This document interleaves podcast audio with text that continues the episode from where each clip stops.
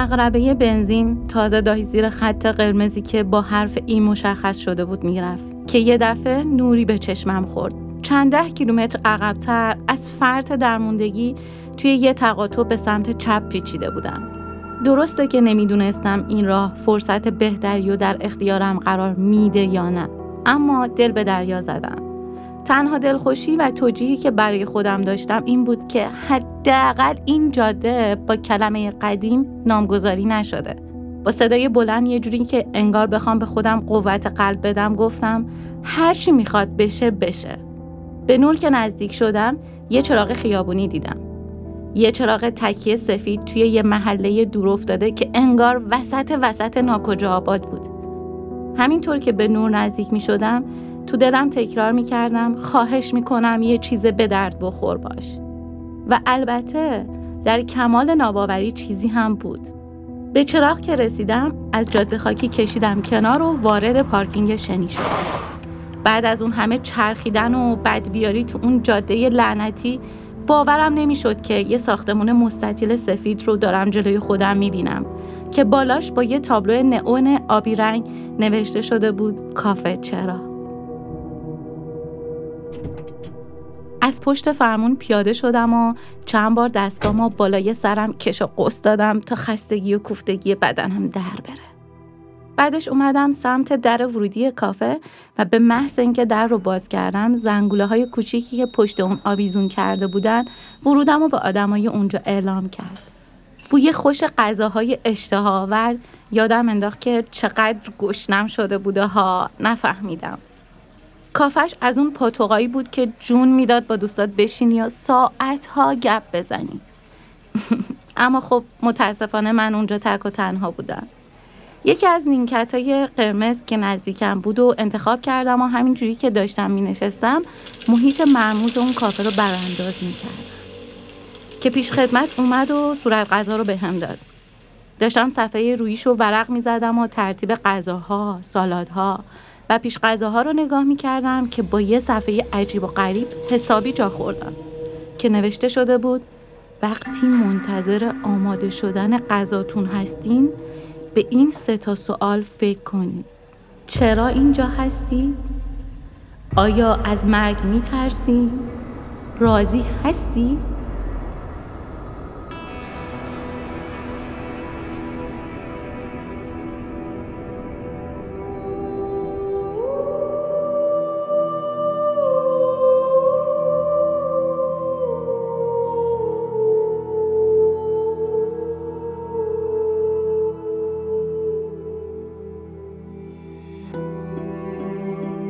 سلام به همه.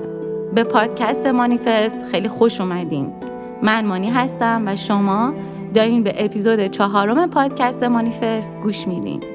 تو پادکست مانیفست از موضوعاتی میگم که به خداگاهی و رشد فردیتون کمک می‌کنه.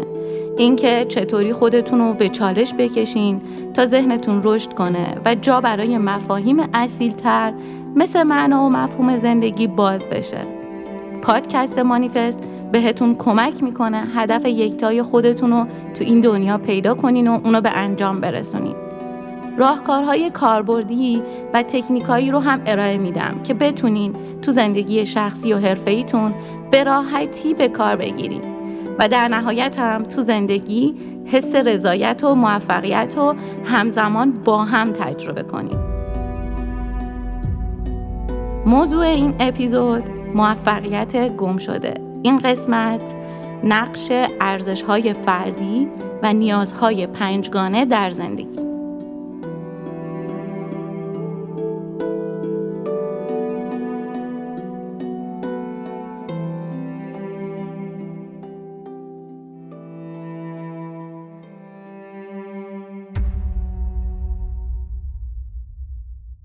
از اونجایی که تو مدرسه و دانشگاه جامعه و حتی خونواده هامون همیشه جای یه سیستم آموزشی تو زمینه توسعه فردی و خداگاهی خالیه.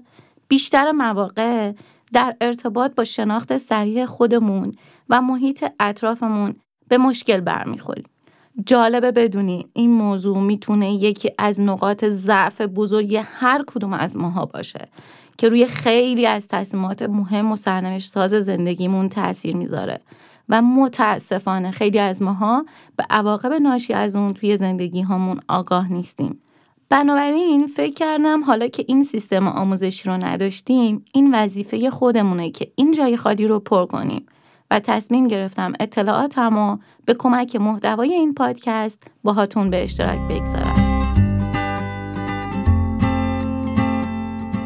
موضوعاتی که تو این اپیزود می‌خوام در موردش باهاتون صحبت کنم نکاتیه که خیلی زودتر از اینها می‌خواستم منتشرش کنم. اما با توجه به اتفاقات غیرقابل پیش بینی اخیر از درگذشت خاله عزیزم بر اثر کرونا و تجربه سوگ گرفته تا تمام چالش های دیگه و تلاش من برای زندگی کردن بر اساس ارزش های شخصیم و تجربه کردن زندگی با چیزای جدید که یاد گرفتم منجر شد که بینش بهتری نسبت به موضوعات پیدا کنم که فکر می کنم به قنای بحث کمک کرد و یه جورایی حس می کنم به تاخیر افتادن محتوای این اپیزود خوب بود چون به بهتر شدنش خیلی خیلی کمک کرد. برای اینکه بخوام یادآوری کنم که نقش ارزش های فردی تو زندگی ما چیه و چرا اصلا اهمیت داره که ما ازش آگاهی داشته باشیم به این اشاره می‌کنم که ما داریم توی یه دنیای مدرن و با سرعت بالای زندگی زندگی می‌کنیم. ماها مداوم ممکنه احساس کنیم گم شدیم. چون به محض اینکه به شرایط جدیدمون عادت می‌کنیم دوباره یه سری اتفاقات خارج از کنترل پیش میاد و شرایط زندگی ما تغییر می‌کنه.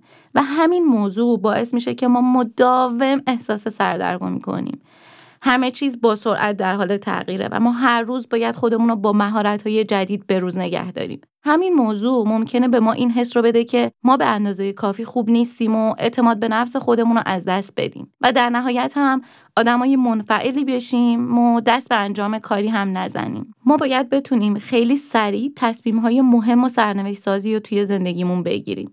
و نکته ای که وجود داره اینه که اگه ما این تصمیمات مهم زندگی و کارهایی که انجام میدیم بر اساس اونچه که جامعه و دنیای اطرافمون به ما تحمیل می‌کنه انجام بدیم و زندگی رو زیست کنیم که مطابق با خواسته ها و ارزش های درونی و اصیل خودمون نباشه افرادی خواهیم شد که با خودمون صلح درونی نداریم. خوشحال نیستیم و موفقیت ها و دستاورده هامون هم برای ما معنا و مفهوم خاصی نداره و هر بار به دنبال فتح قله های جدیدی از موفقیت هستیم. مداوم احساسات خودمون رو سرکوب می‌کنیم و تبدیل میشیم به ماشین های دستاوردساز همون موفق های بدحال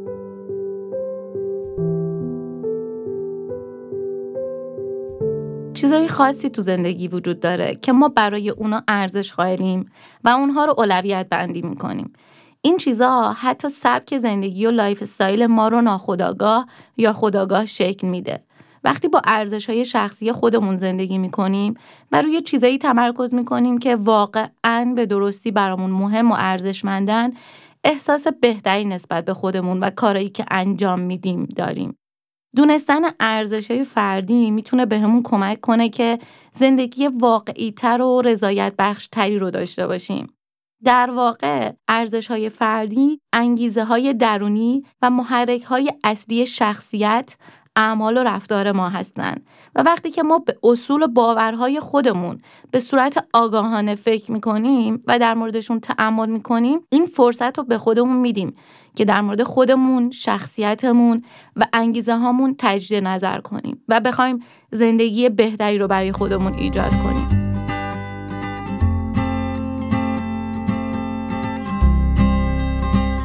در حقیقت با شناخت ارزش های فردی و آگاهی بهشون اعتماد به نفس بیشتری پیدا می‌کنیم که بخوایم هدفهای درستی رو تو زندگیمون برای خودمون تعیین کنیم. زمانی که ما هر لحظه نسبت به ارزش های فردی خودمون آگاهی داریم می‌تونیم تصمیم گیرهای مؤثرتری رو داشته باشیم و خیلی راحت تر می‌تونیم موقعیت های سخت و چالش برانگیز رو پشت سر بگذاریم. یه بحثی اینجا مطرح میشه اینکه نیازها هم مهمه یعنی ما در کنار ارزش هامون باید نیازهامون هم در نظر بگیریم و یه جوری نباید این دوتا رو با هم قاطی کنیم پس اگه برات مهمه که تو زندگیت تصمیمات بهتری بگیری و زندگی با معناتری داشته باشی محتوای این اپیزود رو اکیدن بهت توصیه می‌کنم. برای محتوای این اپیزود از کتاب های تئوری انتخاب نوشته دکتر وینیام گلسر و کتاب کافه‌ای به نام چرا اثر جان پی استرلکی و مقالات معتبر مختلف تجربه شخصیم و جلسات تراپیم استفاده کردم و مطمئنم بعد از شنیدن این اپیزود نکات خیلی ارزشمندی رو یاد می‌گیری که بهت کمک می‌کنه زندگی رضایتمندتر و شادتری رو تجربه کنی. یادت باشه زندگی خیلی کوتاهه و ما نسبت به تک تک لحظات و اتفاقاتش مسئولیم. همینجا دوست دارم از شادان پژواک منتشر کننده و تولید کننده کتاب های الکترونیکی و صوتی تشکر ویژه داشته باشم که فایل های صوتی کتاب کافه چرا رو در اختیار من قرار دادن که بتونم از محتوای ارزشمند و با کیفیت اون توی این اپیزود استفاده کنم. شما می‌تونید این کتاب صوتی رو از اپلیکیشن های کتاب دیجیتال مثل تاقچه، فیدیبو و یا کتاب راه تهیه کنید و گوش بدید. توصیه می‌کنم حتما این کتاب رو تهیه کنید و بخونید چون کتابیه که حالت داستانی فلسفی داره و سوالاتی که در طول کتاب مطرح میشه باعث میشه بیشتر و عمیقتر به خودتون فکر کنین. اینکه خودتون بخونیدش یا حالا بشنویدش کمکتون می‌کنه که با تجربه های خودتون گره بزنید مکس کنید و فکر کنید. و از اینکه یه درصدی به درونتون نزدیک شدید حس آرامش داشته باشید. آدرس وبسایت شادان پژواگ رو هم براتون می‌ذارم توی بخش توضیحات این اپیزود. راستی این رو هم اضافه کنم. بقیه کتاب های نویسنده جان پی استرلکی هم با عناوین سفر زندگی، بازگشت به کافه چرا و یه عالم کتاب های مشابه در زمینه توسعه فردی هم توسط شادان پژواگ ترجمه و تولید شده که می‌تونید از وبسایتشون تهیه کنید.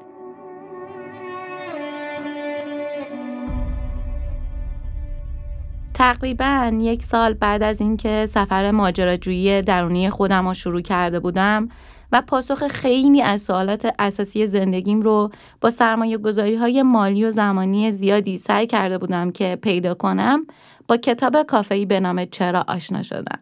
این سفر درونی که می‌خوام تو این اپیزود در موردش صحبت کنم یکی از هزاران باریه که من تو زندگیم مثل آدمای دیگه از مرحله کهن الگوی کودک معصوم به یتیم رسیده بودم و یه جورایی از فلسفه پشتشون خبر نداشتم و این بار مثل اینکه قرار بود متفاوت تر از همیشه و درست تر از همیشه تو زندگی من خودش رو نشون بده. من اینجا یه پرانتز کوچیک باز می‌کنم در مورد تعریف کهن الگوها و ترجیح میدم که توی یه اپیزود مجزا مفصل در موردش حرف بزنم چون مبحث فوقالعاده مهمیه. ما آدما در ارتباط با وقایع و اتفاقات محیطی یه واکنش هایی داریم. حالا هر رفتاری که ما انجام میدیم نشون دهنده یک کهن الگوه. کهن الگو چیه؟ تقریبا تمام رفتارهای بشر توسط کهن الگوها هدایت میشن. این کهن الگوها رو یه فیلسوف و روانشناس سوئیسی به نام کارل گوستاویونگ تعریف کرده. و تعریفش هم اینه که کهن الگوها سیستم زنده واکنش ها و استعدادهای ما هستند که اینها یه جورایی نامحسوس و زیرپوستی زندگی ما رو کنترل می‌کنن. حالا این کهن الگوها به چه درد ما می‌خورن؟ در واقع ما وقتی اونها رو بشناسیم می‌تونیم به شناخت عمیق تری از خودمون برسیم. خیلی وقتا هم ما رو از سردرگمی نجات میدن و باعث میشه توی زندگیمون آدمای مستقلتر و هدفمندتری باشیم و تصمیمات بهتری بگیریم. در نتیجه اینجوری می‌تونیم اصول و قواعد بهتری رو تو زندگیمون برنامه ریزی کنیم. حالا اینکه میگم از مرحله کودک معصوم به یتیم رسیده بودم خیلی تعجب نکنید. در واقع اینا فقط اصطلاحن. معنیش هم اینه که مثل یک کودک معصوم از خوشبینی و نگاه خیلی مثبت به دنیا و انتظارات عالی و پرفکت و بینقص داشتن از خودم و آدمای اطرافم رسیدم به نقطه برخورد با واقعیت دردناک و البته معنیدار زندگی.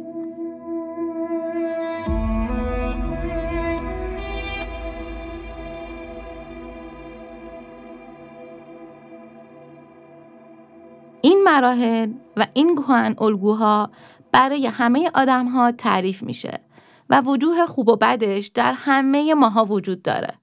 معمولا هم با یه سری اتفاقات ناگوار، دردها، رنجها و از دست دادنها تو زندگی هر کسی شروع میشه و در نهایت به واسطه اون اتفاقات دردناک اون شخص به یه سفر درونی دعوت میشه. البته اگه خودش هم بخواد که این سفر رو شروع کنه و می‌تونه با جستجوگری به بالاترین رشد فردی و روحی انسانی خودش برسه. اوکی من اینجا این پرانتز رو میبندم که بتونم تو اپیزودهای آینده مفصلتر به این بحث کهن الگوها بپردازم. چون بحثش خیلی طولانیه و اگه بخوام همینجا در موردش حرف بزنم این اپیزود خیلی طولانی میشه. برمیگردم به داستان خودم و جان.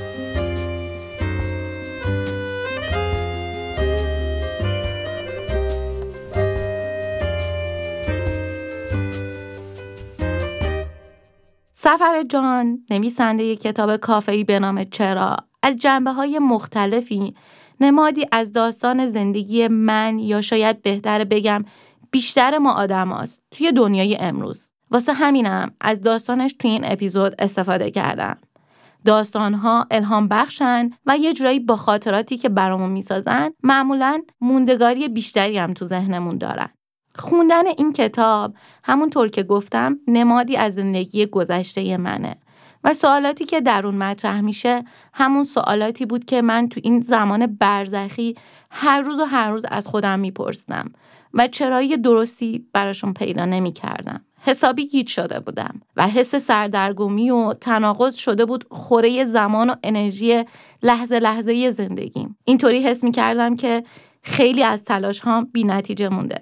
دچار ناامیدی زیاد و بی انگیزگی شدم و الانی که دارم محتوای این اپیزود رو آماده می کنم متوجه شدم که این حالتهایی که من داشتم و فکر می کردم که فقط داره برای من اتفاق میفته به خاطر فضای دنیای مدرن و سرعت بالای تغییرات، پیشرفت تکنولوژی و ویروس کرونا داره برای خیلی های دیگه هم پیش میاد.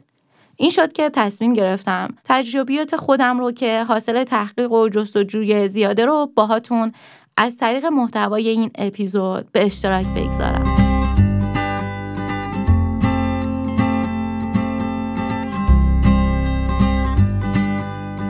این داستان یه شخصیت اصلی داره به اسم جان. اون می‌خواست به اصطلاح باتری خودش رو شارژ کنه و زده بود به دل جاده که از تعطیلات استفاده کنه. ولی خیلی اتفاقی تو بزرگراه رابندون میشه و تایم زیادی رو تو اون جاده ناخواسته متوقف میشه.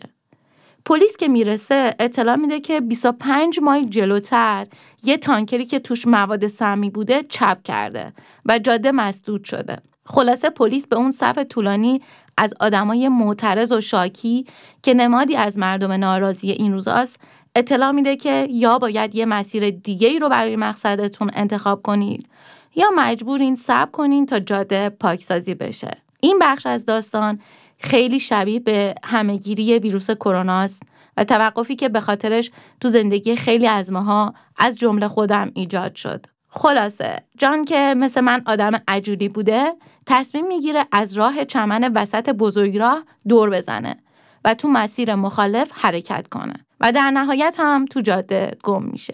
داستان گم شدن تغییر مسیر در جهت مخالف، کم انرژی شدن، یأس و ناامیدی جان توی اون جاده متروکه که به ناکجا آباد می‌رفت منو یاد خودم و احساس سردرگمیم تو دو سال گذشته میندازه. نمی‌دونستم دقیقا کجا میرم یا اصلا چرا به این نقطه رسیده بودم. هر چقدر هم بیشتر میگشتم کمتر جوابی براش پیدا می‌کردم. جوابهایی که تو لحظه منو توجیه می‌کرد برام کافی نبود. دنبال پاسخهایی بودم که با خودم صداقت بیشتری داشته باشم. واقعیتش اینه که من مدت زمان زیادی بود که این حالتها رو داشتم. یه جورایی فکر می‌کنم شاید افسردگی بود. حالتی که انگار به یه استیصال و درموندگی رسیده باشی. خصوصا وقتی شرکتی که یه جورایی هویت هم تو شکل گرفته بود تعدیل نیرو کرد.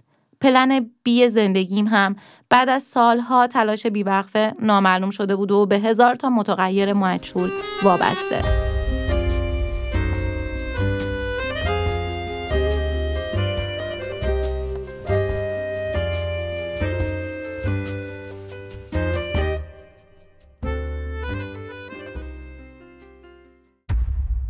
موقتی مسیر شغلی دیگه ای رو انتخاب کردم یه جورایی الان که بهش فکر می‌کنم چیزای بامعنی رو تو جنبه های مختلف زندگیم از دست داده بودم که البته این تنها چیزی نبود که من تو زندگیم با عدم آگاهی و خودشناسی صحیح از خودم گرفته بودم.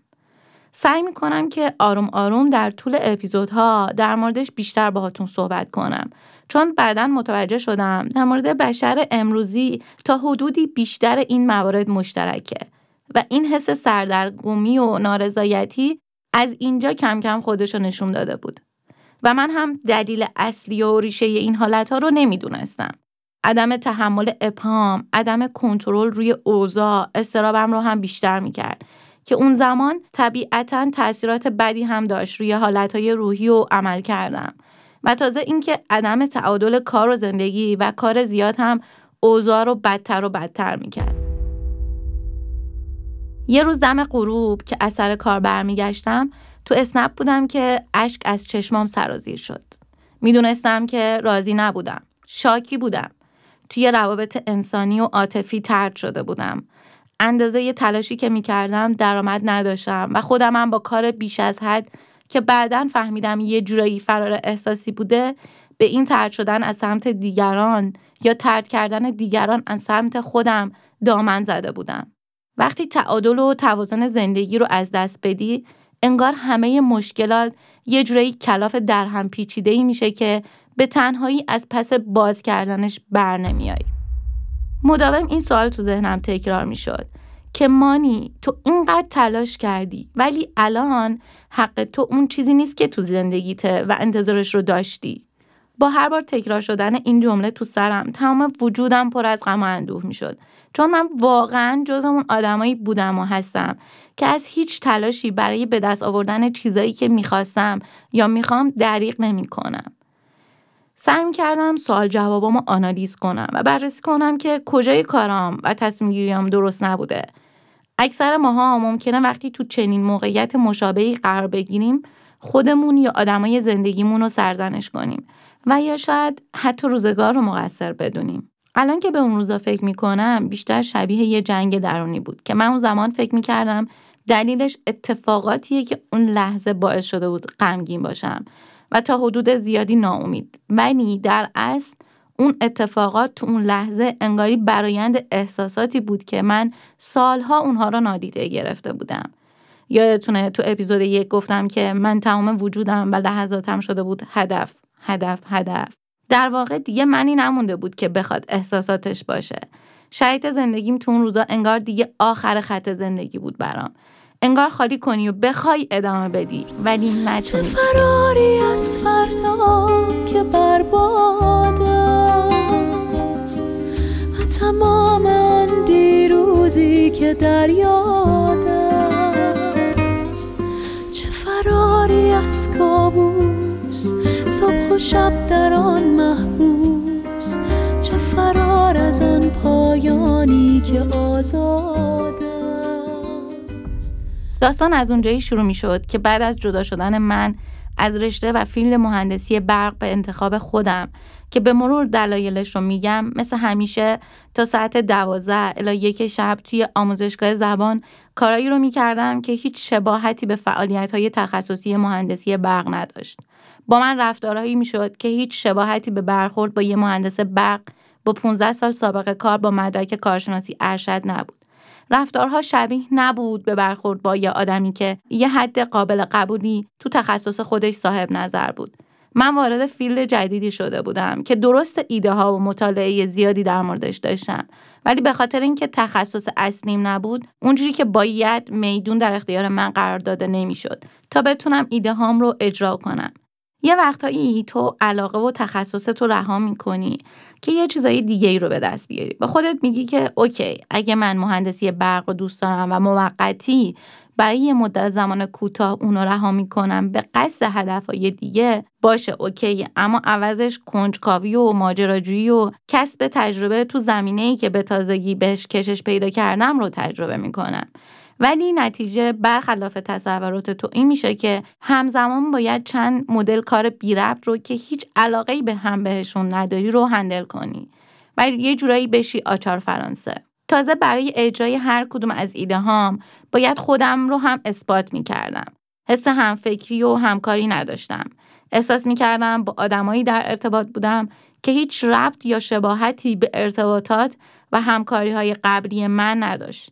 توانایی هام، ایده هام و استعدادهای بالقوه من دیده نمی‌شد. یعنی زمانی نداشتن که اصلا بخواد دیده بشه. و حالا منی که تا الان تمام لذت ماجراجویی و کنجکاوی هام توی منوال های انگلیسی برای راه اندازی دستگاه های بیزبون بود و معمولا فعالیت هایی که انجام می‌دادم کاملا تمرکزی و توی موضوعات فنی و ارتباطات سخت افزاری یا نرم افزاری بود الان با تصمیم خودم توی جایگاهی که هیچ شناخت صحیحی روی توانایی های من وجود نداشت قرار گرفتن.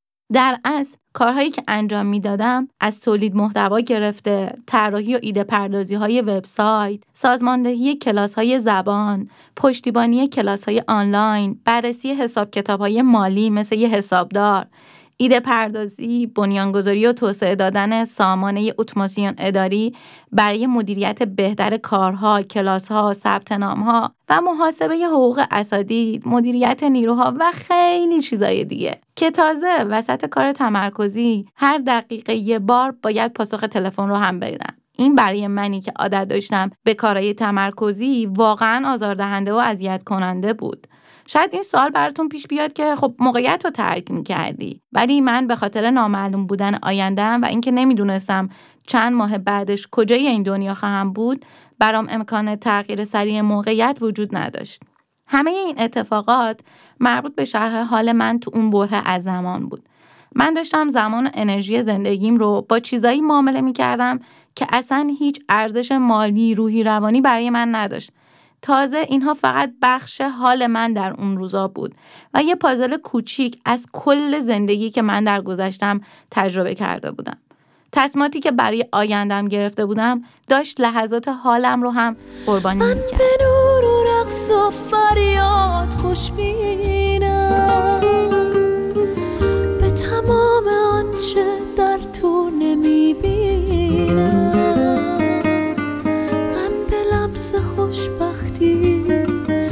گرچه با همه سختی؟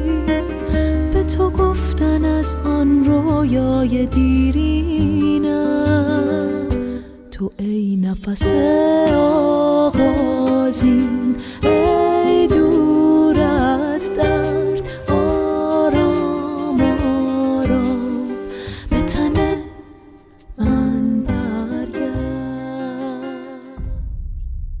همه این داستان ها رو برای چی گفتم؟ برای اینکه بگم برایند همه موضوعات ناخوشایندی که توی بخش های مختلف زندگی همون چیزی بود که من رو به واسطه غم و اندوه زیادی که تجربه می کردم از کهن الگوی کودک معصوم رسوند به یتیم و من اینجا یتیم شدم و جستجوگری من شروع شد برای فهمیدن پاسخ سوالات اساسی زندگیم که در نهایت به هم کمک می کرد که معنای عمیق زندگی رو بهتر درک کنم و به جای فرار از اونها و پاک کردن صورت مسئله سعی کنم راز پنهان پشت اونها رو متوجه بشم و برای من یه سوال بزرگ پیش اومد که اگه مهندسی برق واقعا علاقه من بوده چرا رهاش کردم؟ و چه دلایلی وجود داشته که من این مسیر رو انتخاب کردم؟ به جای اینکه بخوام همون موارد رو توی حوزه مهندسی برق اجرا کنم. توی این مسیر با مفاهیم زیادی آشنا شدم. مفاهیمی مثل ارزش‌های فردی، نیازهای اساسی، رسالت، هدف وجودی هر شخص، استعدادها و تستهای خودشناسی متفاوت که در ادامه این اپیزود و اپیزودهای بعدی تحقیقات خودم رو باهاتون به اشتراک می‌گذارم.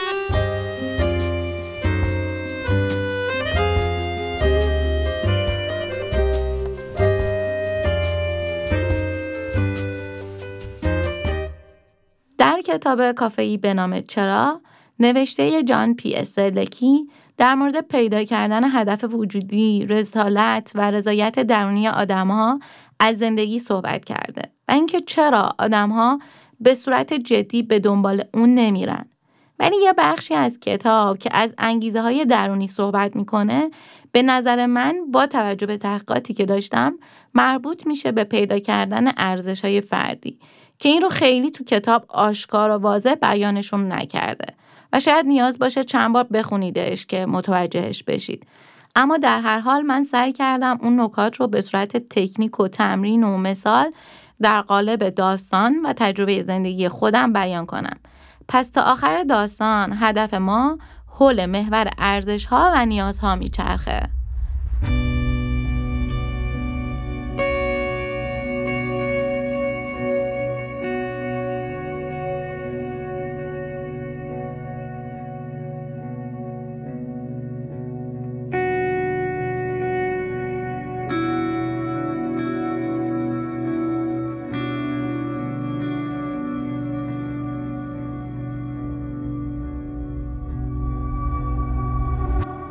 چه به اینجا آمده ای؟ پرسیدن همچین پرسشی از یه مشتری عجیبه یعنی اونا نمی‌دونن چرا مردم به رستورانشون میان؟ یعنی مردم خودشون نمی‌دونن برای چی اینجا؟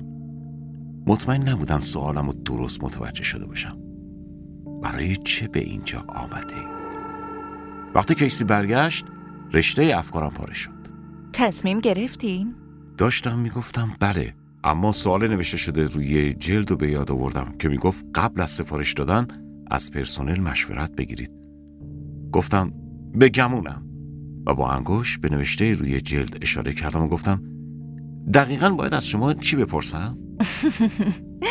بعد چند وقت متوجه شدیم مردم بعد از مدتی وقت گذروندن در اینجا احساس متفاوتی دارن. بنابراین حالا داریم تلاش می‌کنیم که اونا راحتتر با تجربه برای چه به اینجا آمده اید ارتباط برقرار کنن. ما تا حدودی به اونا میگیم که باید انتظار چه چیزایی رو داشته باشن چون شاید برای چیزی که فکر می‌کردن می‌تونن از پسش بر بیان کاملا آماده نباشن. در این لحظه کاملا گیج شده بودم. واقعا اون داشت در مورد غذا حرفی زد یا کافه و یا یه چیز کاملا متفاوت. این در مورد پرسشایی که پشت منو نوشته و تا مرتب میخونیشون مطمئن نبودم از کجا می‌دونه که سوالا رو چند بار خوندم. اما در جواب این حرفش چیزی نگفتم. ببین نگاه کردن به سوالا یه چیزه تغییر دادنشون یه چیز دیگه. منظور چیه؟ ساده است انگار که هیچ چیزی تغییر نکنه. اما اگه تنها چند تا حرف رو تصدیح کنی یه چیزایی تغییر می‌کنه.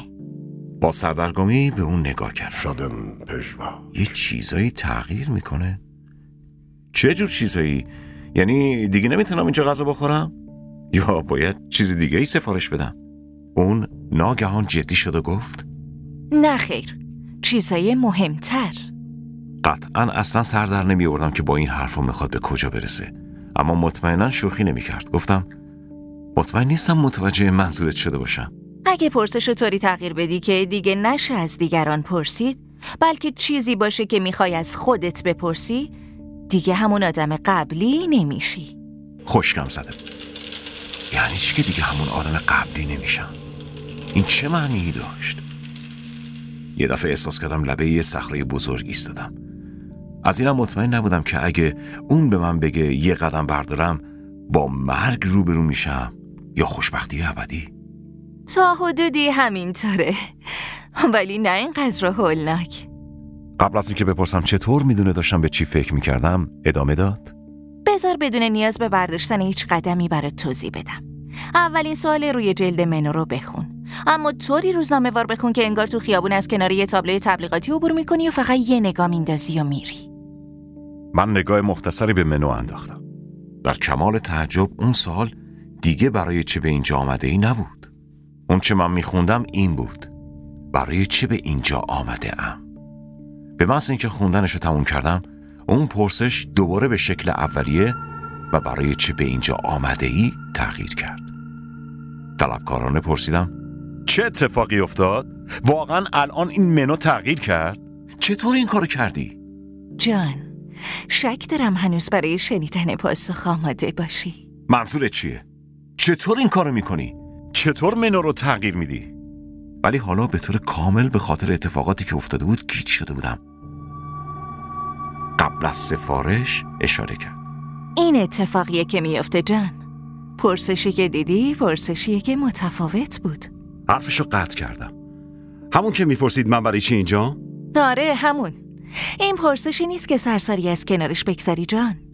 نگاه انداختن به اون یه طرف قضیه است اما وقتی از یه نگاه ساده فراتر میری و در حقیقت اونو می‌بینی و بعد واقعا از خودت می‌پرسی دنیا تغییر می‌کنه. می‌دونم که ترسناک به نظر می‌رسه. به همین دلیله که ما این پیام اول منو قرار دادیم.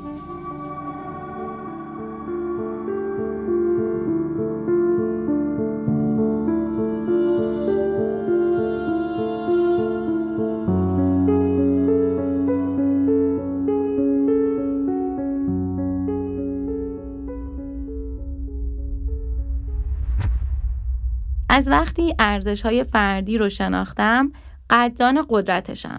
من متوجه شدم افراد زیادی که بر اساس ارزش های فردی خودشون زندگی می‌کنن رضایت بیشتری رو تجربه می‌کنن و زندگیشون عمق بیشتری پیدا می‌کنه. در اصل ما وقتی به ارزش های فردی خودمون احترام نمی‌گذاریم وضعیت روحی عاطفی و فیزیکیمون آسیب می‌بینه. این دقیقا چیزی بود که من رو به اون نقطه ای از زندگی رسونده بود که قبلتر براتون توضیحش دادم. خیلی وقتها ممکنه ما تو شناخت و تعریف این ارزش ها برای خودمون دچار مشکل هم بشیم و مشکلات روانشناختی روی اونها و تشخیصشون توی زندگی ما تاثیر بگذاره که مهمه نسبت بهشون آگاهی کافی داشته باشیم. در اصل دلیل اهمیت شناخت ارزش های فردی اینه که اونها بخشی از هویت ما هستن. ارزش ها اون چیزیه که به اتفاقات زندگیمون معنی میده. اونها می‌تونن ذات منحصر به فرد و خاص و یکتا بودن ما رو به همون نشون بدن. ارزش ها رفتارهامون رو هدایت می‌کنن و باعث میشه ما بتونیم یه چارچوب اخلاقی و اصول شخصی برای خودمون داشته باشیم که بر اساس اون هر تصمیم مهمی که لازمه رو بگیریم.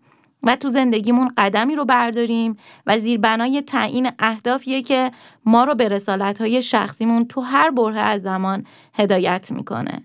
در اصل وقتی ما به ارزشهای خودمون اهمیت میدیم و اونا رو زندگی می‌کنیم حس تحقق، موفقیت و رضایت رو تجربه می‌کنیم و زمانی که این کار رو انجام ندیم یه جورایی با درون خودمون و دنیای اطرافمون در تضاد هستیم و به خاطر اینکه از شر این همه تضاد و تناقض رها بشیم به عادتهای بد و مخرب فرار می‌کنیم و برای اینکه به رضایت درونی برسیم دست به رفتارهای بچگانه می‌زنیم و فکر می‌کنیم زندگی یه مسابقه است پس این خیلی مهمه که بدونید دونستن ارزش های فردیتون رفتارتون رو هم تغییر میده و بهتون کمک می‌کنه که بتونید روابط معنادارتری رو هم تو زندگیتون داشته باشید. تو این اپیزود و اپیزود بعدی سعی می‌کنم استپ با استپ یه سری دستور عمل بهتون یاد بدم که کمکتون می‌کنه با تلاش و تفکر ارزش های شخصی خودتون رو کشف کنید و چطوری به صورت معنادارتری اونها رو زندگی کنید. در حینش از تجربه شخصی و چالش های خودم هم در این خصوص صحبت می‌کنم. من تو اپیزود قبلی ازتون خواستم که یه تمرین رو انجام بدید و اونم این بود که لیست کلی ارزش ها رو که براتون تو کانال تلگرامم می‌ذارم بردارین و ارزش هایی که فکر می‌کنین تا به حال مطابق با اونا زندگی کردین و از بینشون پیدا کنین. با خودتون صادق باشین و به اونایی فکر کنین که شما رو به بهترین نحو ممکن تعریف می‌کنه. که پیشنهاد می‌کنم اگه اپیزود قبلی رو گوش ندادید همینجا این اپیزود رو متوقف کنید و برین سراغ اپیزود قبلی و بعد دوباره بیاین این اپیزود رو ادامه بدین نفس آغازین ای دور از درد آرام آرام به تن من برگرد. تو ای نفس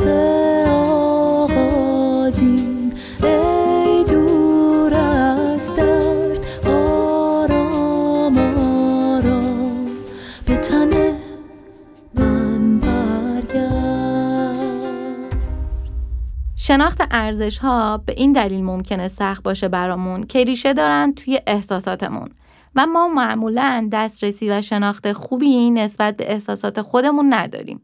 یه جورایی نمی‌تونیم رمز گشاییشون کنیم و دسته بندیشون کنیم. و یه مقداری برامون سخته که متوجه بشیم که چه چیزایی واقعا برای ما مهمن. خبر خوب این که من تا آخر این اپیزود یه سری مثالهای کاربردی از تجربیات خودم میگم که کم کم با تمرین شما هم یادش بگیرید. حالا می‌خوام بدونم بعد از انجام این تمرینی که تو اپیزود قبلی معرفی کردم تا الان تونستین که 5 تا یا 10 تا از ارزش های اصلی خودتون که براتون مهمه رو پیدا کنین در اصل بدون یک فرایند کشف پیدا کردن ارزش های فردیتون کار راحتی نیست اینکه حدس بزنید و یا ارزشهایی که فکر می‌کنین براتون ایدئال رو انتخاب کنین کار آسونیه. اما برای اینکه بدونید و بفهمین که برای چه چیزایی تو زندگیتون واقعا ارزش قائلین به این راحتی هم که فکر می‌کنین نیست. باید صبور باشید اراده داشته باشید و به معنای واقعی کلمه تلاش کنید. ممکنه بتونید این فرایند کشف رو به تنهایی انجام بدید ولی کمک گرفتن از یه مشاور یا مربی توسعه فردی می‌تونه خیلی خیلی بهتون کمک کنه. دوباره یادآوری می‌کنم که ارزش های فردی گفتیم به چه دردمون می‌خورن و چرا نیازه که در مورد خودمون بفهمیم چون اگه دلیل و اهمیتش رو بدونید اون صبوری لازم رو برای کشف خودتون به خرج میدین. ما برای تمام تصمیم گیری ها، روابطمون، فهمیدن و شناخت رسالتمون انتخاب شغل و همسر مناسبمون، تعیین هدفهایی که با ذات یکتای ما همخونی داره و ما با رسیدن به اون هدفها عمیقا آدمای خوشحالی هستیم و برای تجربه یه زندگی با معنا و رضایتمند مهمه که این ارزش های فردی رو به درستی بشناسیم. پس برید کاغذ و قلم خودتون رو بیارین که می‌خوام یه عالم تکنیک و تمرین کاربردی در ارتباط با شناخت ارزش های اصلیتون بهتون معرفی کنم. که بتونید یه زندگی متمایز و معنادار رو تو هر زمینه ای از زندگی و کارتون تجربه کنین. آماده ای بزن بریم.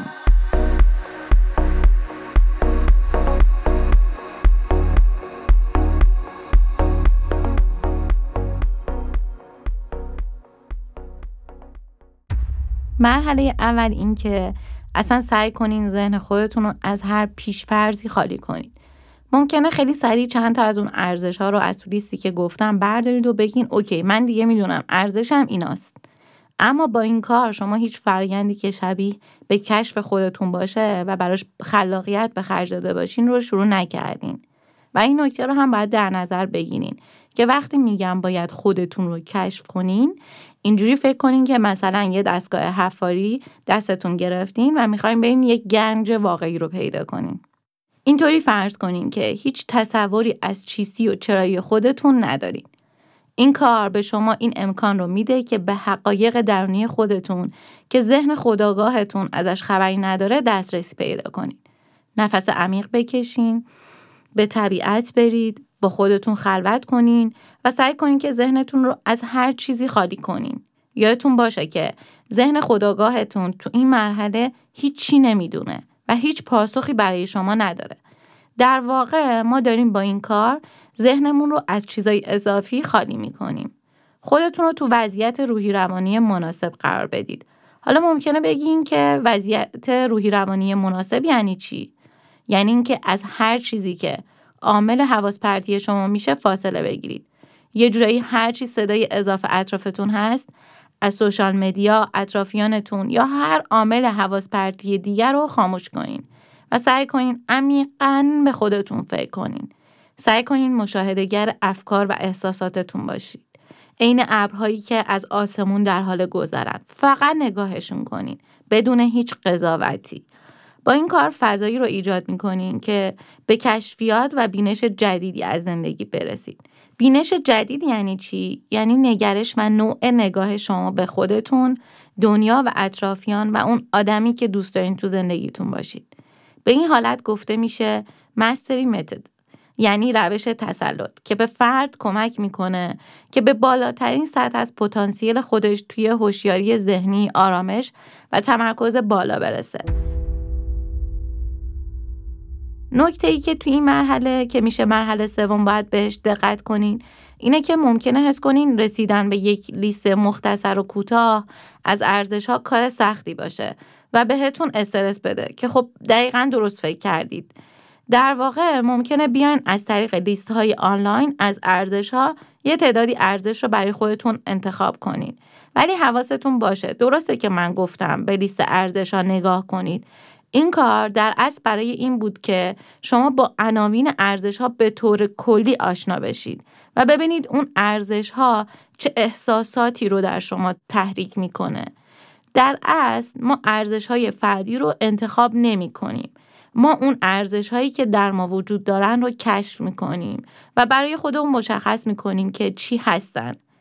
اگه شما اون لیستی که بهتون گفتم رو بذارید جلوتون و بخواین به همون اکتفا کنین زمیر خداگاهتون نگاه می‌کنه که حالا اوکی ببینم کدوم از این ارزش ها به نظر نسبت به بقیه بهتر میان و اونو انتخاب می‌کنه. حواستون باشه ما دنبال انتخاب کردن نیستیم. ما دنبال کشف هستیم. کشف. این کلمه کشف رو تا آخر فرایند پیدا کردن ارزش ها تو ذهنتون داشته باشین.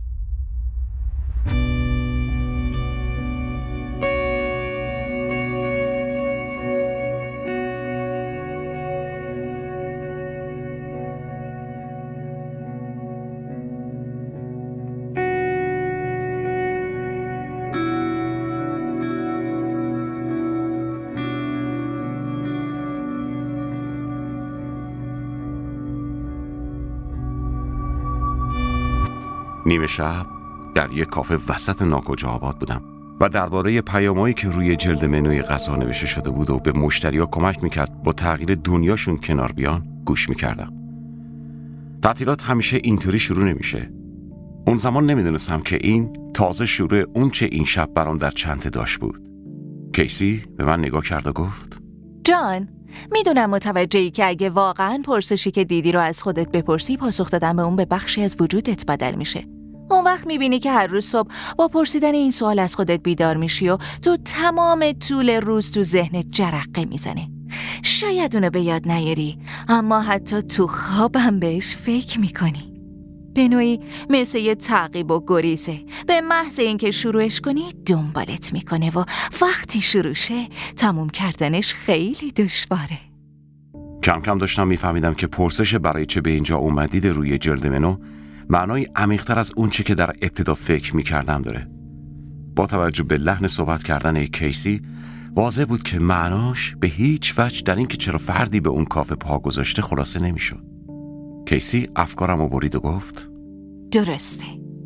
این پرسش درباره کافه نیست بلکه می‌پرسه در اصل چرا یه نفر وجود داره. به پشتی مبلم تکیه دادم و با شگفتی به اطرافم نگاه کردم. از خودم میپرسیدم اینجا چه جور جاییه؟ سعی کردم افکارم رو جمع جور کنم و گفتم ببین کیسی من برای غذا خوردن به اینجا اومدم. همه این چیزایی که میگی احساس بدی به من میده. انگار اومدنم به اینجا بدشگون بوده. منظورم اینه که اگه چیزایی که راجع به تعقیب و گریز مدام هر روز زندگیه اصلا چرا کسی باید بخواد همچین سوالی از خودش بپرسه؟ من هیچ وقت چنین چیزی نپرسیدم و هیچ مشکلی هم ندارم. کیسی منو رو روی میز گذاشت. نداری؟ واقعا مشکلی نداری؟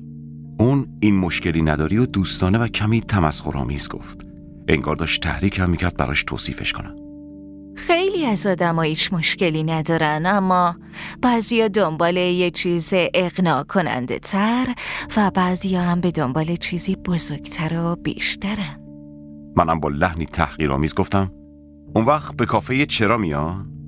اون با لحن و صدای آروم گفت بعضیشون میان. تو هم برای همین اینجایی؟ خلصلا شده بودم. نمی‌دونستم چطور به سوالش جواب بدم. اصلا نمی‌دونستم اونجا چیکار می‌کنم. اصلا مطمئن نبودم که می‌دونم اینجا کجاست یا نه. اگه می‌خواستم با خودم کاملا صادق باشم باید اعتراف می‌کردم که سالها از خودم پرسیدم آیا واقعا زندگی نباید چیزی بیشتر از اون چه من می‌دونم باشه؟ منظورم این نبود که زندگی خوب نیست. شدم پژمان درسته که گاهی پرتنش می‌شد به خصوص این اواخر. اما من یه شغل مناسب و دوستای خوبی داشتم.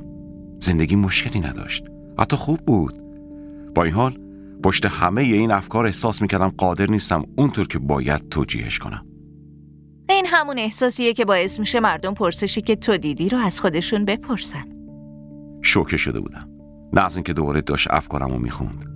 گرچه همینم باعث شده بود دست و پامو گم کنم. ولی از این شوکه شده بودم که متوجه شدم ممکنه حق با اون باشه. یه نفس عمیق و آروم کشیدم. دوباره احساس کردم لبه اون صخره وایسادم و یه نیم قدم به جلو برداشته بودم. گفتم کیسی؟ امکان داره بیشتر راجع به این سوال توضیح بدی؟ همونطوری که قبلا گفتم باز شدن سر این ماجرا چیزی شبیه به یه تعقیب و گریزه. ذهن فرد، روحش و یا هر چیزی که می‌خوای اسمشو بذاری خواهان پیدا کردن پاسخ این سوال میشه. این پرسش در رأس موجودیت فرد میمونه تا زمانی که پاسخی براش پیدا کنه. منظورت اینه که اگه یه بار از خودشون بپرسن چرا اینجا هستم دیگه نمی‌تونن از این سوال چشم پوشی کنن؟ نه اینطور نیست که نتونن. بعضی از آدما یه نگاه مختصر بهش میندازن و شاید حتی اونا هم ببینن. ولی بعدا فراموشش می‌کنن. اما در مورد اونایی که سوالا می‌پرسن و تا حدودی واقعا سعی می‌کنن که جواب بدونن نادیده گرفتنش خیلی دشوار میشه. فرض کنیم یه نفر سوالو بپرسه و بعدا جوابو پیدا کنه. اون وقت چی میشه؟ خب خبر خوبم همینه و البته خبری چالش برانگیز. همونطور که گفتم پرسیدن این سوال نیرو محرکه در راستای پیدا کردن پاسخ ایجاد می‌کنه. وقتی هم کسی جوابو پیدا کنه یه نیرو به همون بزرگی ظاهر میشه. ببین وقتی آدم رو بفهمن برای چی اینجان چرا اصلا وجود دارن یا چرا اصلا زندن اون چیزی که می‌خوان استفاده تمام و کمال از اونه. مثل این میمونه که بدونی روی نقشه گنج علامت زبدر کجاست. وقتی علامت زبدر رو ببینی دیگه نمی‌تونی نادیده بگیریش. دنبال نکردنش حتی سختتره. در این مورد وقتی مردم بفهمند برای چی اینجان از نظر احساسی و به خصوص فیزیکی دنبال نکردن اون هدف خیلی سختتر میشه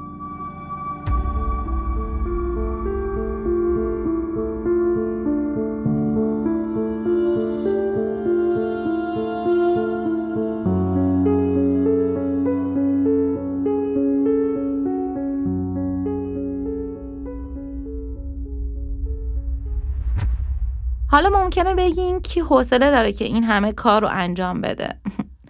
چون معمولا آدما خیلی برای کارایی که یکم پیچیدگی داره ارزش قائل نیستن و یه جورایی حوصلش رو هم ندارن.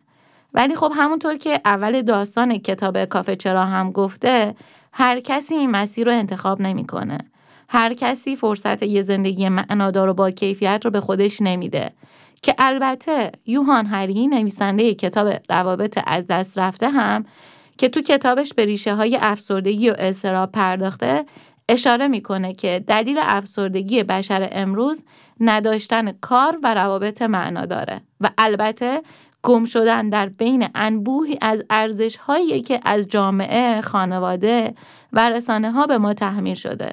برای همین هم ممکنه همش دنبال فتح قله های متعدد باشی و وقتی به دستش میاری میندازیش دور. مثل آدمی که ندونه چرا داره این کارو می‌کنه. فقط می‌خواد این کارو بکنه که اون قله فتح بشه. وقتی ارزش های خودتو نشناسی ندونی چرا یه پشت این کار چیه هی میری قله های مختلف آدم های مختلف روابط مختلف رو فتح می‌کنی. با هیچ کدومشون هم خوشحال نمیشی. یعنی اینجوری نیست که بگی این قله زندگی منه شناختمش بر اساس اون چه که درون من بود رفتم اون قله رو فتح کردم و حالا می‌خوام اینجا بمونم و از مناظر لذت ببرم. به خاطر همینم ممکنه که ما توی هدف گذاریامون ارزش های فردی اصیل خودمون رو در نظر نگیریم. بنابراین به هر هدفی هم که می‌رسی می‌بینی مزه اون ارزش تو رو نمیده. اون معنا توش نیست. هی باز دوباره میری سراغ هدفی که این ارزش توش وجود نداشته. شاید بشه اینطوری تحلیلش کرد. مثلا خیلی از آدما ارزششون موفقیت. خب بعد میان سریع برای خودشون ترجمان می‌کنن که موفقیت مالی. پول داشتن. پول داره پس موفقه. پولدار بشم پس موفق میشم. پولدار که میشی می‌بینی اون مزه توش نیست. توش مزه های دیگه ای هست ولی اون مزه توش نیست. بنابراین احساس می‌کنم پس این موفقیت نبود. پس موفقیت چیز دیگری است. یا مثلا رفتن به دانشگاه. اگه موفقیت رو ترجمان کنیم به رفتن به دانشگاه وقتی که بریم دانشگاه اصلا چنین حسی به همون دست نمیده. بعدش احساس نمی کنیم که معنا داده دقیقا. بنابراین ما برای هدف گذاری برای تحصیل علم یا موفقیت مالی نیاز به معنا داریم و این ارزش ها اون معناها رو برای ما ایجاد می‌کنن که این موفقیت ها رو برای ما لذت بخش می‌کنه. و اون حس رضایتی که می‌خواستیم رو به همون میده. ولی افراد راحتی رو به رشد اهمیت میدن کمتر تلاش می‌کنن تا رشد کنن و شکستن این مقاومت در برابر تلاش، تنبلی و خارج نشدن از ناحیه راحتی براشون سخت و اذیت کننده است و کار راحتی نیست. اینجوری می‌تونم مثال بزنم که تصور کنین چه اتفاقی میفته وقتی آدما به راحتی و تنبلی خودشون اهمیت بیشتری میدن. نسبت به اینکه بخوان به سلامتی خودشون اهمیت بدن غذایی رو می‌خورن که بهشون احساس بهتری بده. و کم کم این موضوع تبدیل میشه به عادتهای غذایی بد که به مرور زمان سلامت اونها رو تضعیف می‌کنه.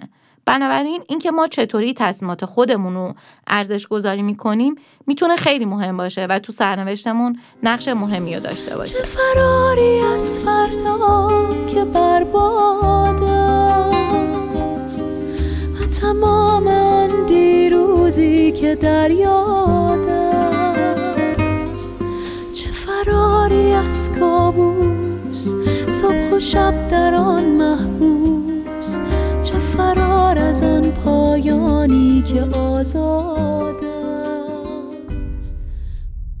خب دیگه بریم سراغ مرحله سوم. تا اینجا شما با یه نگاه به لیست ارزش های فردی با عناوین اون ارزش ها آشنا شدید. و دیگه می‌دونید دنبال چی هستیم و وقتی میگیم ارزش های فردی منظورمون چیه؟ حواستون باشه. از بینشون هم چیزی رو انتخاب نکردیم. حالا تو این مرحله باید برگردید به تجربه های هیجان انگیز یا موفق گذشتهتون.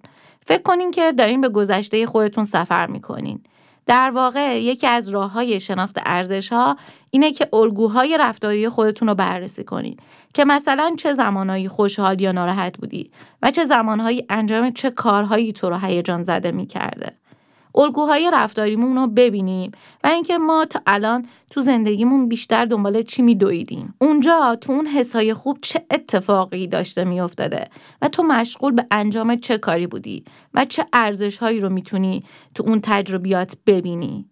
مثلا در مورد من وقتی اومدم حالت گلچین شده خاطرات گذشتم رو بررسی کردم خیلی جاها تو این سفر درونیه و تحلیل گذشته حس سردرگمی داشتم و این طبیعه اگه فکر کنید سردرگم شدید به پروژه های برقی فکر می کردم و به عکس هایی نگاه می کردم که در حین انجام پروژه ها تو اون کارخونه ها گرفته بودم. وقتی مشغول کار با اون دستگاه ها بودم و سعی می کردم یادم بیاد که اونجا تو اون عکس و توی اون روز در حین انجام اون کارها من چه حسهایی داشتم چه چیزایی بهم به حس خوشحالی و لذت و رضایت و یه جایی موفقیت و دستاورد در لحظه رو می‌داد و برعکس چه کارهایی حوصلم و سر می برد و حس بیقراری و بیحوصلگی به هم دست می‌داد. با خودم می‌گفتم که اگه رشته برق کار مورد علاقه من بوده و من عاشق این رشته بودم چرا یه تایم های زیادی بود که من از کارهایی که انجام می‌دادم ناراحت بودم؟ من سر کار می‌رفتم. خب یه تایم هایی واقعا خوشحال بودم و یه تایم های زیادی هم غمگین بودم. اون کارا رو انجام می‌دادم چون من باید می‌رفتم سر کار. باید حامی مالی خودم می بودم این کارم بود که حس استقلال مالی و قدرت رو بهم به می‌داد. ولی چیزی که برای من جالب بود و بهش فکر می کردم نگاه کردم چه چیزایی باعث می شد وقتی من دارم کار می کنم یه دفعه بغض بکنم. دلم بگیره. ناراحت بشم یا خوشحال نباشم. آیتم به آیتم رفتم جلو. مثلا وقتی یه کاری رو من انجام می‌دادم که توش یاد می‌گرفتم اوکی بود. و بعدها با مدیرم هم که در این مورد صحبت کردم به هم گفت تو قدرت search فوقلاده ای داری. که بعدا تو تست استعدادم هم پیداش کردم. به هم گفتش یعنی من اگه می‌خواستم یه دستگاه یا نرم افزاری رو ته‌توی داستانش رو در بیارم کامل می‌دادم به تو و می‌دونستم میری زیر و بم این قضیه رو برا من در میاری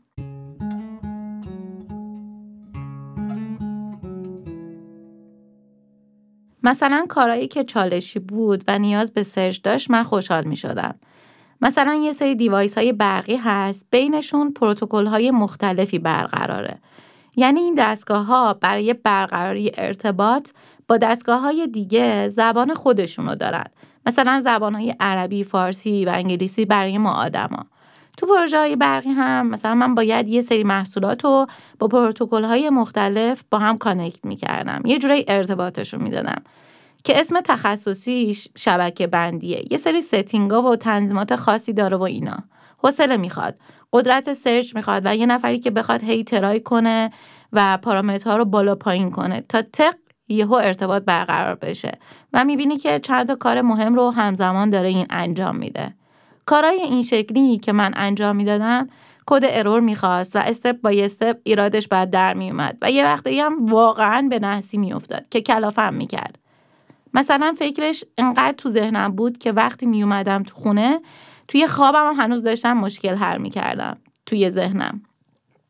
و هر جایی که از روند یادگیری سرچ، اکتشاف و ماجراجویی خارج می‌شد و کار تبدیل به یه روتین تکراری و بیمعنی می‌شد که برای من دیگه چالش یا هیجانی نداشت من دیگه اون حس دستاورد لحظه ای و لذت رو نداشتم و کلافه می شدم. یه پرانتز اینجا باز می‌کنم که من بعدا اینها رو تو تست استعدادیابی هم دیدم و تو اپیزود بعدی مفصلتر براتون تعریف می‌کنم. خب پرانتز بسته. اینجا بود که من متوجه شدم که چیزایی مثل یادگیری، سرچ، کشف، ماجراجویی، خلق کردن چیزی می‌تونه چیزایی باشه که برای من مهمه و می‌تونم به عنوان ارزش های شخصی خودم بهش نگاه کنم. حالا اینجاها اینقدر هم سرراست نبود. مسئله چوهلگشت آسان شود. اینایی که دارم اینجوری میگم الان که تیکه تیکه های پازل ها رو فهمیدم راحت به نظر می‌رسه وگرنه واقعا اینطوری نیست چون من وقتی داشتم ناراحتی هامو بررسی می‌کردم که ببینم اوکی وقتی در حال انجام چه کارهایی بودم عصبانی ناامید و یا ناراحت می شدم اونجا چه خبر بود و یا چه احساسی داشتم دقیقا؟ و سعی می کردم دقت کنم که داشته چه ارزشی در من سرکوب می شده که باز اینجا اصلا یه سری چیزای دیگه هم فهمیدم که خیلی ارتباط مستقیم و مشخصی هم با ارزش های فردی نداشت که باز جلوتر بهتون میگم. وقتی اومدم حالا بعد از این مرحله ناراحتی های خودم رو بررسی کردم اینها بود.